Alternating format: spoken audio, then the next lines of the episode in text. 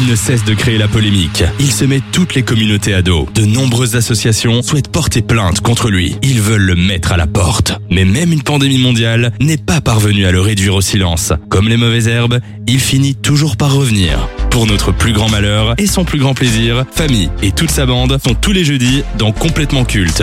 De 18h à 20h sur Dynamic One.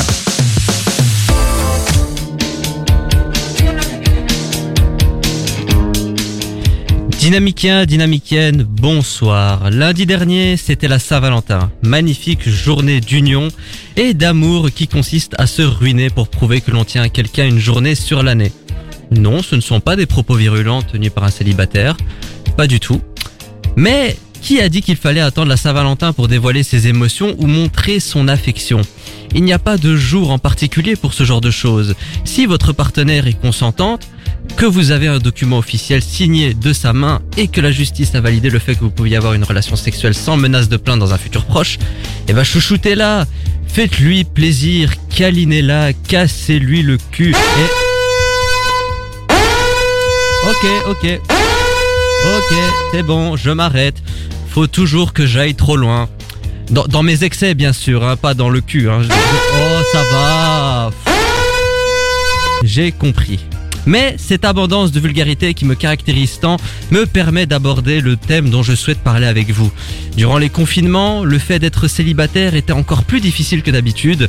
Lors de cette période d'isolement forcé, on s'est rendu compte à quel point certaines choses nous ont manqué, comme les amis, la famille, les sorties, ou encore embrasser qui on veut sans que l'on soit fusillé du regard par des pétochards. Mais pour les célibataires de longue durée, le confinement leur a rappelé qu'une chose leur a manqué plus que tout, le sexe.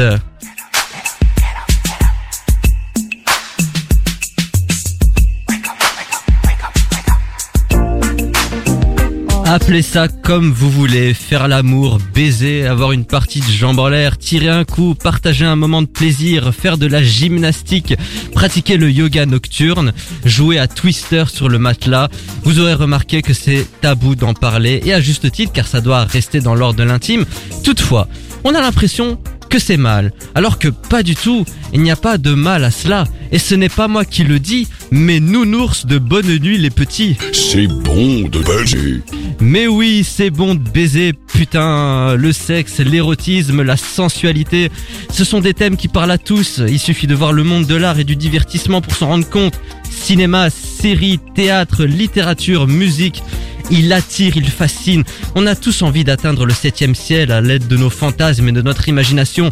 Le sexe, ça fait vendre, et son omniprésence prouve à quel point c'est, avec l'amour, un thème universel, un sujet récurrent qui a été traité de mille façons, de manière sensuelle, brutale, vulgaire ou pourquoi pas comique, tout est bon pour en parler. Alors, admiratrice de zigounette et explorateur de foufoune, cette émission est faite pour vous. Pendant deux heures, nous allons tourner autour du trou de balle et aborder le thème du sexe au cours d'une programmation spéciale. Et vous le savez, ici, on aime jouer avec le double C de complètement culte. C'est pour ça qu'exceptionnellement, nous nous rebaptisons complètement Q. Alors, munissez-vous de préservatifs, de lubrifiants et d'objets pas piqués d'hanneton. Installez-vous et prenez du plaisir en écoutant nos magnifiques voix. Et si vous avez des courbatures à la fin de notre émission, dites-vous que nous y sommes pour quelque chose. Et de rien. She gon' get hers before I. I'm gonna take it slow. I'm not gonna rush the stroke. So she can get a sensual seduction. So I can get a sensual seduction. So we can get a sensual seduction. Sensual seduction.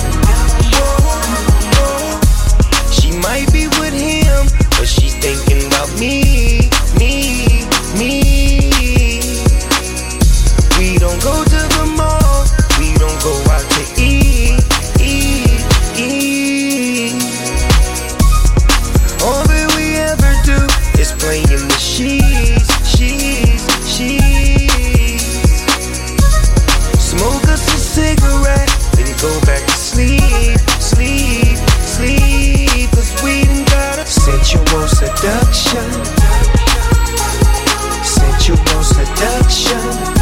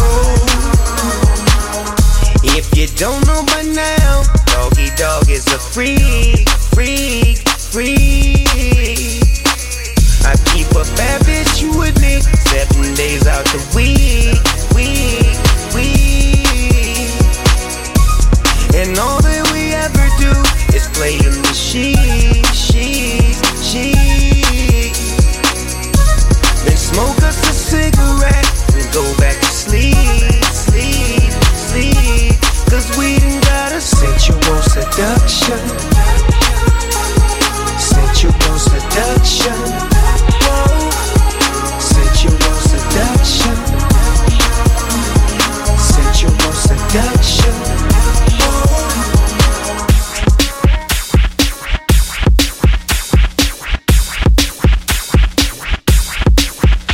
All in the club having a drink, blowing on the sweet. When I peeped this little freak out, I was all in the bar when Drifter, Shorty Red came on. Then she hit the flow now with a see-through dress, long hair, light brown eyes, looking like Miss Bo P. And a player note, if I take her home with the real thick hips, you're so right, I'm gon' be. So I approach the chick with the real pretty face, nice curves on her with a little bitty waist. I whispered in her ear, little mama, what you drink? I know that you a freak, but you know I ain't gon' say shh. See, my game is outrageous. I got her to the crib and exchanged some love faces. But it wasn't no need for me to rush the bus one, cause I wanted her to have an eruption. Sensual seduction. Sensual seduction. Whoa. Sensual seduction. Sensual seduction. Whoa.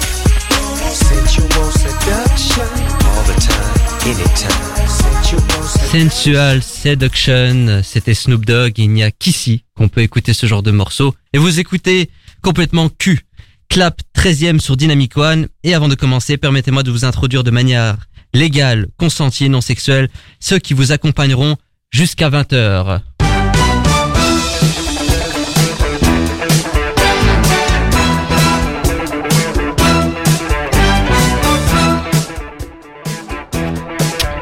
Quand il dira Chérie, je suis rentré, sa femme lui répondra Ah bon?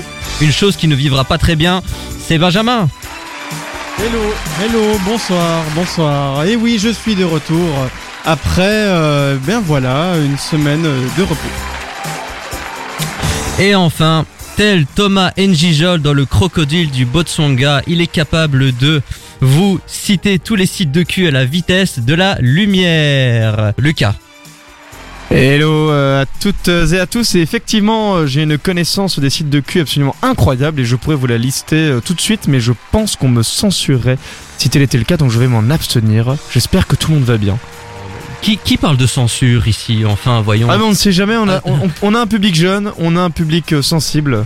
non, mais après, c'est pas une 18 ans. question de censure, c'est surtout que visiblement tu, tu parlerais un peu trop. Donc, Aïe, on va maintenant mesurer ton temps de parole. d'accord. Donc euh, déjà là, là t'as trop parlé pour cette D'accord. émission. Donc bah merci Lucas et, et à la semaine prochaine.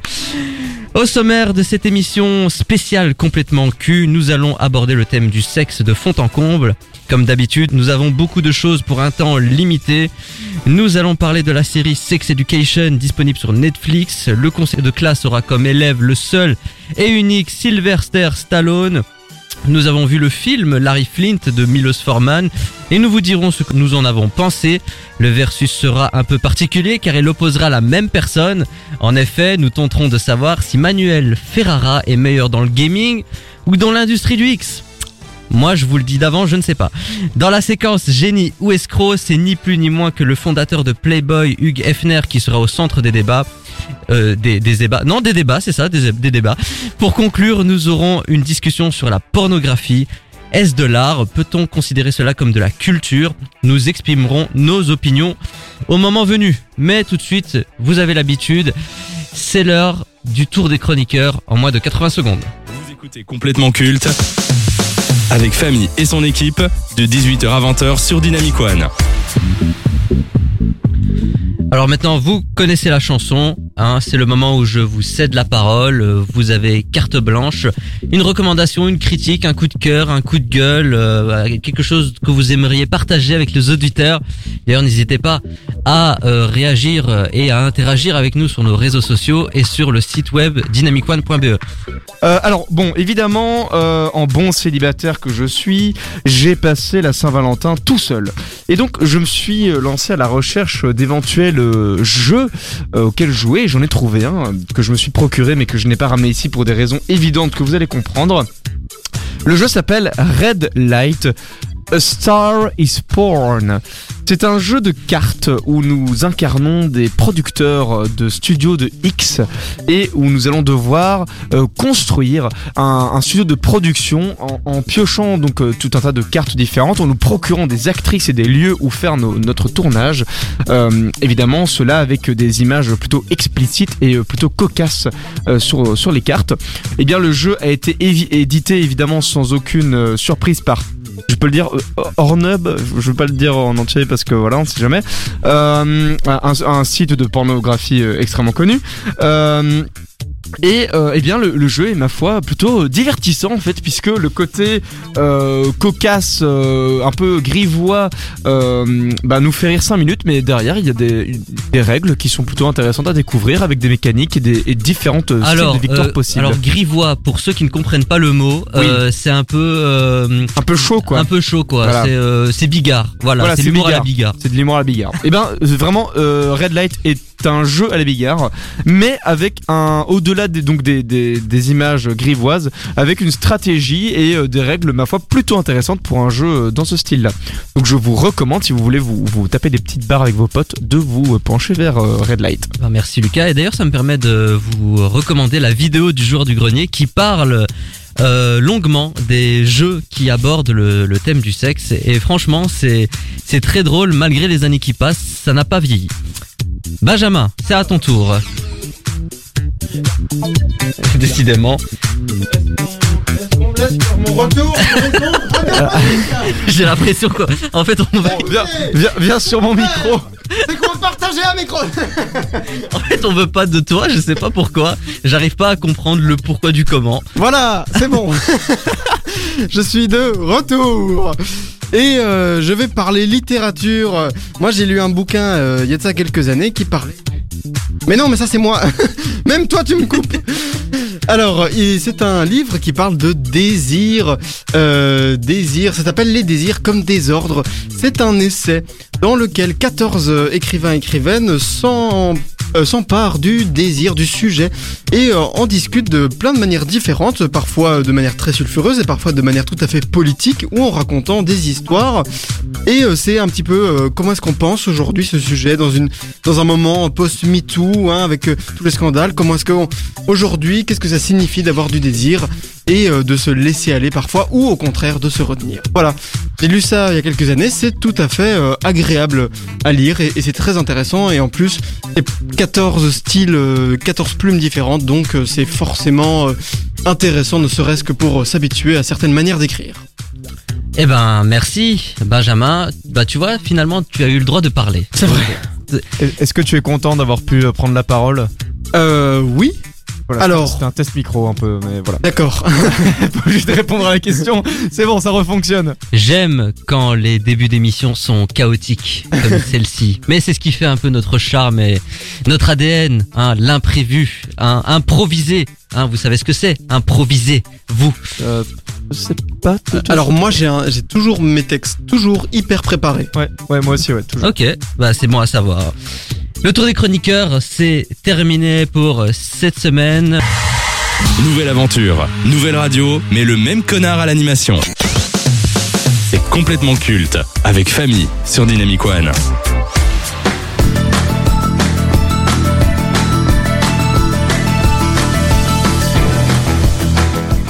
Lorsque vous êtes producteur de films ou de séries, vous devez savoir à qui vous souhaitez vous adresser. Depuis quelques années, du côté de Netflix, on se rend compte qu'ils sont particulièrement intéressés par les adolescents et les jeunes adultes, des cibles euh, friandes de fiction et qui ont délaissé la télévision. Alors ils en ont produit en masse. Parmi les séries qui ont connu un succès immédiat à sa sortie, il y a celle-ci, Sex Education. Diffusée sur Netflix depuis 2019 et comptant à ce jour trois saisons, elle narre les aventures de la rebelle Maeve qui entraîne Otis, un ado vierge mais doté d'une mère sexologue dans la création d'une cellule de thérapie sexuelle clandestine au sein de leur lycée. Au casting, on retrouve le jeune Asa Buttersfield que vous avez pu voir dans Hugo Cabret de Martin Scorsese, Emma Mackey qui était récemment euh, à l'affiche de Eiffel et Gillian Anderson alias Scully dans X-Files. Alors, Benjamin et Lucas. On va commencer par Benjamin. Qu'as-tu pensé de Sex Education? Moi j'ai ça y est j'ai regardé les trois saisons et effectivement euh, moi j'aime bien cette série. Euh, voilà je débrieferai après un peu euh, plus sur les saisons mais en tant que tel mais la série de manière générale j'aime beaucoup. Je trouve que l'ambiance, l'esthétique et les musiques sont vraiment particulièrement réussites et euh, enfin réussies et euh, et que ça se tient, ça se suit. C'est avec des persos qui évoluent beaucoup de saison en saison et une histoire qui qui a un fil rouge qui se suit. Et donc je trouve ça quand même vachement bien malgré que la saison 3 m'ait un petit peu déçu. Et toi, Lucas? Eh bien, euh, moi, j'avoue que j'ai beaucoup aimé euh, Sex Education. J'ai- J'aimais euh, particulièrement les personnages, leurs relations. je trouvais qu'il y avait une chouette ambiance un peu. Euh, alors un peu américaine, même si en fait ça se passe en Angleterre, mais euh, il y, a- il y a des chouettes vibes. euh, je me suis dit putain, mais moi j'ai pas eu cette adolescence là. Moi, moi j'ai baisé avec personne quand j'étais adolescent. Pardon. Euh, mais euh, mais euh, voilà, c'est voilà, ça m'a envoyé des bonnes vibes. Cependant, fallait-il faire trois saisons? Je pense que c'est la question que tu vas nous poser après. Bah, vu que c'est une spéciale complètement cul, bah moi j'avais envie de vous poser euh, cette question. Bah par rapport au thème, alors je vais être honnête avec vous, je n'ai pas regardé la série. Euh, je vais vous expliquer pourquoi, ça ne m'a pas du tout intéressé. Mais euh, par rapport au thème du sexe, est-ce que ça a été traité de manière sérieuse, mature, comique, bon enfant? Est-ce que finalement le, ce thème du sexe a été bien exploité selon vous par Netflix, Benjamin. Moi, je pense que oui, parce que ça, ça fait le travail de, voilà, de désacraliser, de parfois retirer les tabous aussi sur certains sujets, de les, de les rendre légers, tout en pouvant aussi être dramatique par moment. Voilà, ça apporte plein de, su- plein de sujets qui sont quand même très importants. euh, L'homosexualité, la sexualité aussi, enfin, euh, L apostrophe asexualité, euh, le, le lesbianisme, euh, l'harcèlement sexuel, tout ça, c'est des choses euh, qui sont abordées et toujours de manière très juste, moi je trouve, et qui renvoient souvent des messages euh, qui, euh, voilà, j'espère que ça peut changer des choses. Oui. Et toi Lucas? Ouais, pour le coup, je suis vraiment très d'accord avec ça. Euh, On, on voyait qu'il y avait une belle ouverture d'esprit de la part des, des, des réalisateurs euh, slash producteurs et qu'on on voulait, on n'est pas du tout tombé dans le grivois. euh, C'était euh, en fait, c'est à la hauteur du personnage d'Otis euh, qui est qui est très euh, naïf en fait dans sa sexualité, dans celle des autres. Et je trouve que euh, on ressent ça dans la dans, dans la série avec énormément de bienveillance par rapport à la sexualité de chacun. Et ça, je trouve ça très important et vraiment très très chouette à, à voir pour le coup. Alors, ma dernière question pour cette première partie, parce qu'il y a d'autres questions que j'aimerais vous poser. Pourquoi est-ce que je n'ai pas envie de regarder cette série? Eh ben, pour moi, je, je trouve que ce n'est pas assez, euh, assez authentique. Je m'explique. C'est bien connu que dans les séries pour ados dans les années 2000, il fallait un peu euh, représenter tout le monde. C'était un peu cliché. Il y avait le gothique, euh, l'émo, euh, le type réservé, euh, l'extravagant, euh, le mec qui saute sur tout ce qui bouge, le gay de service, etc. Mais c'était les codes des années 2000. Donc quelque part, ok, j'accepte. Mais aujourd'hui, je trouve que ça a énormément changé et que c'est plus cliché qu'autre chose. Et j'ai vraiment l'impression que Netflix a un espèce de cahier des charges en fait à remplir. Est-ce que vous comprenez ce que je veux dire? Est-ce que vous pensez que Netflix est dans cette optique-là? Ou alors au contraire ça se ressent pas du tout et il y a une vraie liberté artistique de la part des créateurs de Sex Education? On va commencer par Benjamin. Bah moi justement, je trouve que pour le coup, c'est une série qui essaye de parler d'autre chose que des clichés et d'amener vraiment des personnages à avoir plusieurs facettes et à ne pas être euh, mono euh. Oh, pas mal. Donc, monopersonalitique, ça veut dire Donc- qu'il n'y a qu'un seul. Donc ta, ta, ta remarque m'étonne presque, famille, de dire les séries clichés des années 90 ça va, mais maintenant ça va moins bien. Bah oui, bah parce que tu acceptes, on va dire, un cadre qui était différent il y a 30 ans, comme si euh, dans une classe il y avait toujours les mêmes personnalités, Oui, oui. alors que non. Je trouve qu'aujourd'hui en 2022, bon, allez en 2019, euh, l'année de création de cette série, on pourrait se dire que non. Bah en fait dans une classe, euh, on n'est pas forcément obligé d'avoir toutes ces personnalités juste pour euh, parler au plus grand nombre. En fait c'est ça que je me disais. Mais si, si je peux me permettre, euh, ce que, ce que j'ai quand même l'impression moi, dans Sex Education, c'est que ces personnages que tu dénonces un petit peu. ah non non non, moi je pas que tu les dénonces, je dénonce mais pas. tu vois que tu les. Mais j'essaie juste de comprendre parce que moi je n'ai pas regardé la série donc j'aimerais juste Mais comprendre en fait. En fait, justement, je trouve que ils se, c'est des archétypes en fait, et qui sont un petit peu euh, déconstruits dans la série pour, euh, D'accord. mais pour montrer qu'ils ont des personnalités propres, des sexualités propres, et euh, et que c'est ça qui est intéressant, c'est qu'en fait, finalement, derrière chaque personne, tu as, euh, tu as ce qu'elle renvoie aux autres, et en fait, ce qu'elle est vraiment. Euh, Et ce qui, ce qui me fait vraiment penser à ça, c'est ce personnage qui a des délires chelous avec des aliens, comment il s'appelle, mais une, une, une fille très timide comme Ouais, ça au premier abord. Lily, il me semble. Voilà, c'est ça, Lily. Et ben, euh, c'est très intéressant de voir que dans la série, quand elle est en classe, elle est euh, ultra timide, elle parle presque à personne, et derrière, elle a une sexualité hyper débridée avec des trucs complètement what the fuck. Et ça, je trouve que c'est intéressant à voir. Donc en fait ça peut ça peut paraître cliché mais en réalité on les contourne et on essaye d'amener quelque chose d'autre. Oui, fait. puis puis il y a un souci de représentation aussi. C'est une série pour les adolescents qui parle de sexe, donc il faut, c'est quand même important d'essayer que chacun puisse s'ouvrir aux autres types de sexualité et de ne pas montrer que des gens, euh, voilà, euh, qui sont, qui peuvent être dans des, des spectres de genre, dans des cases euh, similaires. T'es petit, t'es con, t'es moche, t'es laid, t'es fauché, t'as pas de talent et en plus de tout ça t'as pas d'amis Écoute complètement culte tous les jeudis sur Dynamic One. Au moins t'auras bon goût. Nous sommes de retour sur les ondes de Dynamic One. C'est complètement Q exceptionnellement. Émission spéciale consacrée au sexe dans le monde de l'art et du divertissement. Et on était en train de parler de la série Sex Education disponible sur Netflix. Et cette fois-ci, on va aborder le thème de la longueur. Il y a quelques années de cela, on a eu une discussion par rapport à Sex Education. Et Lucas, tu m'avais dit que une saison, ça se suffisait en elle-même. Voilà, il fallait pas en faire une de plus. Sauf que le jour même, ils avaient annoncé la suite. Aujourd'hui, on en est à trois saisons. Est-ce que selon toi, on tire sur la corde ou pas? Bah alors bon là je dois euh, plaider coupable car je n'ai pas regardé les deux autres saisons puisque je, je maintiens ce que j'ai dit en 2019 euh, que en fait euh, une saison c'est très bien. C'est intéressant. Pourquoi t'as pas envie de, de, de continuer à regarder euh, Sex Eh Education bien euh, parce que pour moi la- vraiment la saison 1 se suffisait à elle-même et j'avais pas besoin de, de voir une saison 2 donc ça ne m'a pas poussé à aller la regarder. Et après j'avoue qu'il y avait d'autres séries que j'avais envie de voir. Donc du, donc, du coup en fait j'ai même oublié l'existence de Sex Education. Et j'avoue que je ne pense pas que je vais changer mon avis là-dessus. Et toi, Benjamin Moi, j'ai regardé les, les trois saisons. Euh, la 2, je la trouve très très bien. Moi, je trouve que c'est une super saison et, et on continue euh, de soit de faire évoluer nos personnages, ce qui pour moi est comme le point fort des séries, soit de d'avancer sur le fil rouge de la relation entre Maeve et Otis. Voilà. Après, la saison 3 pour moi perd un peu d'intérêt des personnages qui se font un peu oublier. La relation entre euh, les deux personnages principaux commence à prendre un peu de temps, ça commence un peu à traîner en longueur, même si euh, il y a des retournements intéressants.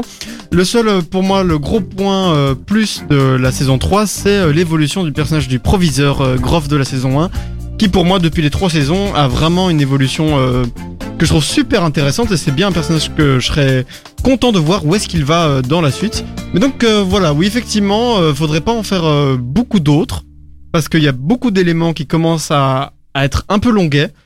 Mais voilà, je continue de, bien aimer, je continue d'en profiter quand même. Des séries pour adolescents ces dernières années, il y en a beaucoup, euh, un peu trop même. hein. On sent quand même que les producteurs et particulièrement Netflix euh, essayent de surfer sur cette vague pour ramener ce jeune euh, public en fait à eux.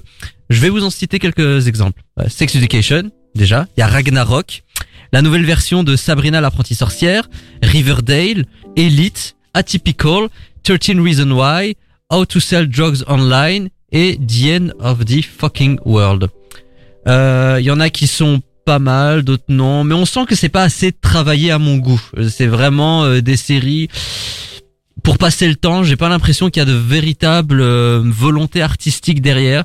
Est-ce que pour vous, en fait, il y a trop de séries pour adolescents, Benjamin Alors, je pense que pour beaucoup de producteurs et de boîtes de production, c'est un filon qui peut paraître euh, intéressant parce que on pourrait se dire, bah, c'est des adolescents, eux, ce qu'ils aiment, c'est les histoires d'amour, euh, les euh, frichtis dans les casiers et euh, faire peur aux profs. Je pense que les séries qui partent du principe qu'elles comprennent comment fonctionnent les adolescents sont des mauvaises séries et sont celles qui ne marchent pas.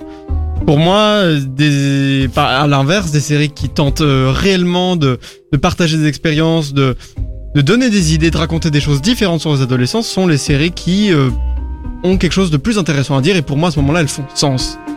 Mais effectivement, je pense qu'il y a une bonne partie qui est faite dans l'idée que c'est facile de les faire et que pour moi à ce moment-là c'est plus euh, un piège euh, de la production euh, qu'autre chose. Et toi, Lucas? Ben ouais, euh, je, je, je sais pas trop. Moi, j'avoue que tant, tant qu'on fait des séries pour tout le monde, en fait, il y aura toujours des producteurs pour faire de trop avec tout. Donc ce sera, c'est oui, il y en a avec les séries pour jeunes. Il y en aura aussi, euh, enfin il y en a dans d'autres types de séries, genre les séries de super-héros, les séries d'enquête, machin. Il y en a toujours. Je pense qu'il faut juste, euh, bah voilà, euh, arriver à se rendre compte de ce qui est intéressant à prendre et à garder, et, euh, et le reste, bah pas forcément s'y pencher pour pas forcer à refaire ce genre de truc, quoi. Alors pour conclure cette séquence, est-ce que vous recommandez euh, à nos auditeurs Sex Education? Moi je, je recommande tout à fait, euh, oui, faut un peut-être un petit peu s'accrocher sur les trois saisons, mais en tout cas au moins les deux premières, je les trouve quand même vraiment bien. Et ça aborde plein, plein, plein de sujets hyper intéressants. Oui, bah moi, pareil, euh, même si euh, je, je reste sur mon avis de que la saison 1 se suffit, euh, je pense qu'elle est très intéressante à regarder, surtout quand on est jeune en fait. Jusqu'à 20h. C'est complètement culte sur Dynamic One.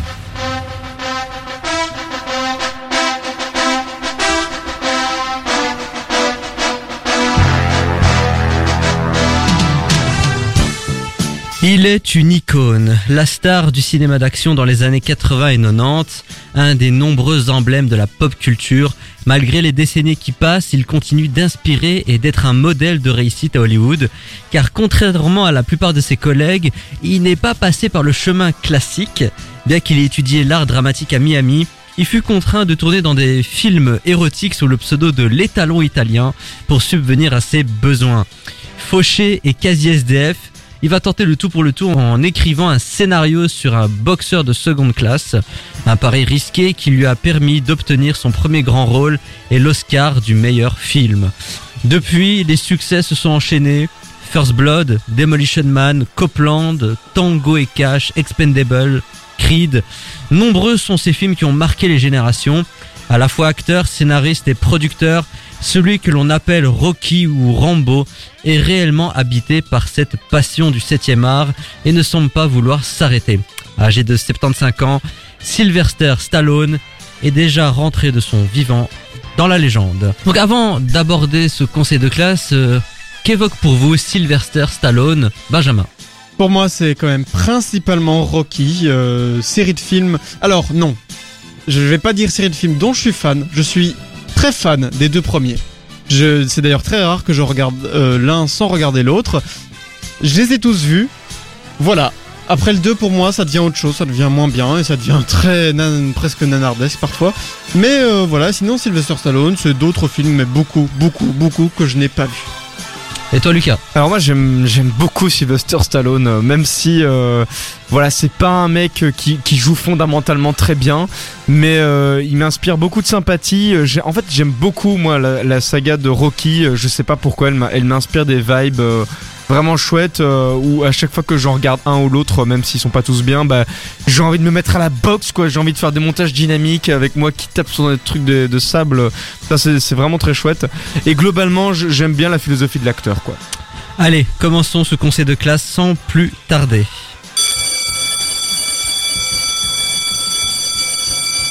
Premier critère, la carrière. Benjamin, combien donnes-tu à Sylvester Stallone? Euh, je vais donner un 7. Je trouve que c'est une carrière qui, malgré qu'il y ait quand même énormément de mauvais films, c'est une carrière qui partait pas. Enfin, pour moi, Sylvester Stallone, c'est quelqu'un qui aurait pas dû être connu presque comme ça. Il a monté euh, Rocky avec vraiment trois bouts de ficelle euh, et deux pièces. Et, pour moi, il a quand même réussi à en faire tout un truc vraiment bien et à se faire une carrière dans le cinéma. Malgré que pour moi, ses choix de carrière, bon, bah voilà, c'est pas le plus brillant non plus. Mais donc, euh, je vais quand même mettre 7 parce que je le trouve touchant dans, dans l'histoire de, de ses débuts. Et toi Lucas? Alors moi je vais lui mettre 8 parce que je trouve qu'il a, euh, il a bien réussi à monter la pente malgré euh, un, un début un peu chaotique. Euh, et puis il a fait des, des très bons films ou- outre Rambo et Rocky quoi. Moi j'aime beaucoup Judge Dredd qui est un, un film ou alors aussi Spy Kids 3 Mission 3D qui est sorti en Oh 2003. j'avais oublié ce film. Absolument incroyable. Et les Expendables, pour moi, les, deux premiers sont, sont plutôt cool. euh, donc, euh, et, et c'est lui qui est un peu aux commandes. Donc voilà, un, bon, un bon 8. Moi je lui mets également 8. Faut- faut- faut- Il y a quand même beaucoup de, rôles notables et je trouve des films qui sont excellents mais pas connus du grand public, notamment euh, Copland de James Mangold, réalisateur de Logan. Vraiment, quand il veut, euh, Sylvester Stallone, quand on lui fait confiance, eh ben, il est capable de jouer des rôles subtils et dramatiques. Il n'y a pas que des films d'action où il, euh, où il bourrine sans, sans grande subtilité. Au contraire, je trouve que bah, il, est- il est vachement plus. C'était pas ma guerre. Il était. Je le trouve beaucoup plus intéressant en fait dans des rôles plus intimes que dans ses films d'action. Mais après, ça c'est mon appréciation euh, personnelle. Mais non, mais vu la carrière du bonhomme, euh, faut se lever tôt hein, si on veut la même que Stallone. Second critère, là je pense qu'on va beaucoup beaucoup parler, c'est le jeu d'acteur et la personnalité de Sylvester Stallone. Benjamin. Euh, oui Merci. Eh ben, il- C'était Benjamin sur Dynamic One. Non, il...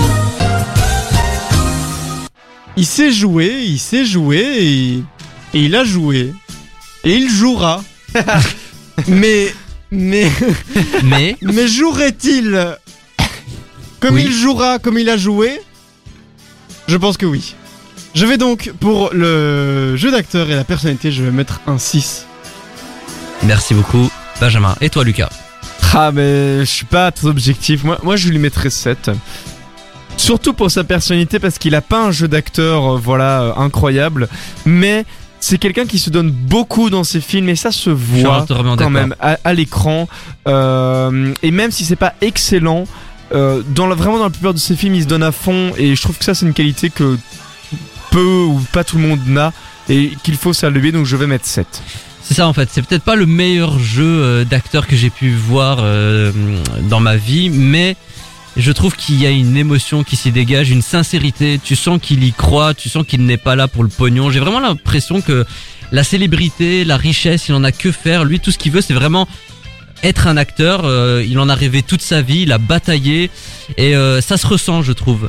Euh, c'est pas très subtil par moment. Il a inventé quelque chose, que ce soit avec son visage, ses mimiques, ses, ses- ses phrases cultes, tu vois, qu'on ressort. quand on a envie de rigoler un bon coup en regardant les, Rocky Balboa ou les, John Rambo.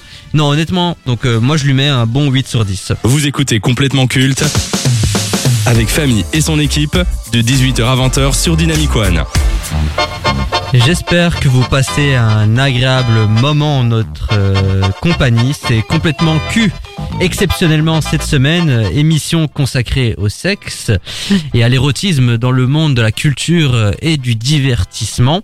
D'ailleurs, en introduction, j'avais dit que Lucas était capable de nous euh, citer euh, tous les sites de Q à la vitesse de la lumière, un peu comme euh, comme Thomas Njijol. YouPorn, X vidéo, porn tu, X hamster, punk wire, on you face, Romaine Fontaine, Pussy Pussy, Mamie Coquine, Beurette Insoumise, Granny Mama, Oten Dorty, Big Black Cock. Est-ce que est-ce que c'est réel tout ça? Est-ce que ça existe vraiment tous ces sites-là Euh, ouais, et il en a oublié beaucoup, hein, mais bon, Ah ouais, d'accord. on dira rien. Alors ça c'est un extrait euh, du film Le crocodile du Botswana, mais jamais vu vu les noms, je me suis dit non c'est pas possible. À mon avis, il a dû inventer. Au fait, non. À mon, à mon avis, euh, il a peut-être inventé quelques-uns, mais en tout cas, j'ai reconnu la plupart dont il parlait.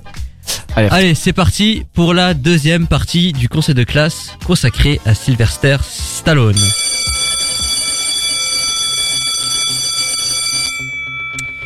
Troisième critère, l'influence. Et je pense qu'on aura quand même pas mal de choses à dire à ce niveau-là. Benjamin, combien tu donnes pour ce troisième critère C'est vrai que c'est quand même quelqu'un qui a marqué quelque part. euh, moi, je le mets un peu euh, à la même échelle que Schwarzenegger, euh, Chuck Norris, quelque part, bah, tout le team des Expendables, hein, un petit peu. Oui, voilà, il a, il a marqué le paysage cinématographique, ça c'est sûr. Difficile de ne pas le reconnaître ou de reconnaître sa voix aussi. Voilà, c'est pas. Je vais, je vais mettre 7. 7. Très bien. Petite question que je vous pose comme ça. euh, Est-ce que Stallone n'est pas le, la personnalité de l'acteur le plus subtil en fait de toute cette bande-là? Les Schwarzenegger, les Bruce vrai Willis, que- les Chuck Ouais. Norris. Dans le côté émotion, c'est un de ceux qui arrivent quand même le mieux à aller tirer sur cette corde-là, ouais. Lucas Euh, L'influence. Donc pour l'influence, eh bien, euh, en fait, euh, je- j'hésite un peu parce qu'effectivement, il a, il a, il a vraiment fort marqué sur le cinéma d'action euh, principalement des années 90. Euh, et tout le monde connaît la saga Rambo Rocky, quoi. Donc à ce niveau-là, il a une grosse influence. Cependant, j'ai trouvé très peu d'informations sur lui dans, dans, dans d'une influence autre que cinématographique, puisqu'il a très peu utilisé sa popularité au profit d'œuvres quelconques. Donc je vais aussi lui mettre un 7, euh, un, un- un gentil 7. Bah moi je lui mets un 9 mais euh, un 9 de réhabilitation parce que je trouve que non mais sincèrement je trouve qu'on s'est énormément acharné sur lui.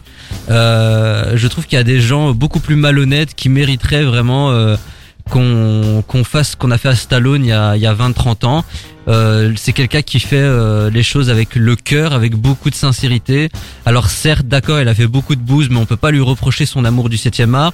Euh, encore aujourd'hui, il propose des euh, director's cut des anciens Rocky en fait pour euh, leur donner en fait une un nouveau rythme en fait, une nouvelle façon de les regarder. Et figurez-vous que Rocky 4 Director's Cut euh, sous Stallone est de meilleure qualité que le Rocky 4 qui est sorti au, cinéma. Donc c'est vraiment quelqu'un qui a une vision. Euh, Rocky, c'est son bébé, il sait comment euh, il veut le, l'exploiter. Et malheureusement avec les studios, peut-être qu'il n'a pas pu le faire à l'époque. Et aujourd'hui, il le fait. Donc franchement, moi je dis chapeau bas à Sylvester Stallone. Dernier critère, ressenti personnel. Benjamin. À nouveau, j'aime vraiment bien euh, le début de Rocky. Je trouve qu'il y a ce côté un peu loser euh, et en même temps un peu contemplatif dans le film qu'il y a parfois et qui pour moi se perd par la suite où je trouve que ça devient des blockbusters euh, mal écrits. Euh, mais euh, mais au-delà de ça, il met euh, assez sympathique sans être non plus un héros. Donc euh, voilà, je vais mettre 7. euh, je crois que ça a été euh, pratiquement ma note pour, toutes les, pour tous les critères. Euh, non, jeu d'acteur, t'avais mis 6. Voilà. Merci. Et toi, Lucas? Eh bien, euh, bah, du coup, comme je disais tout à l'heure aussi, moi, j'aime beaucoup euh, Sylvester Stallone. Il, m'évoque beaucoup de sympathie, un peu de nostalgie. Euh, donc moi, je vais, lui- mettre 8. Voilà, euh, parce, que voilà, je l'aime bien.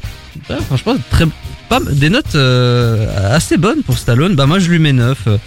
À titre personnel, c'est quelqu'un que, que je trouve de très touchant et qui a marqué ma jeunesse. Euh, Demolition Man, c'est l'un de l'un de mes euh, plaisirs coupables, même si même si en réalité c'est un c'est un très bon film. Faudrait que j'en parle une fois dans cette émission. Euh, moi, ça va me faire quelque chose quand quand il ne sera plus parmi nous, parce qu'il a quand même 75 ans, hein, faut pas l'oublier. Toute cette clique de d'icônes, les Stallone, les Spielberg, les Schwarzenegger, les Scorsese, les Pacino, les De Niro. Et ils prennent de l'âge avec les avec les années, faut pas l'oublier.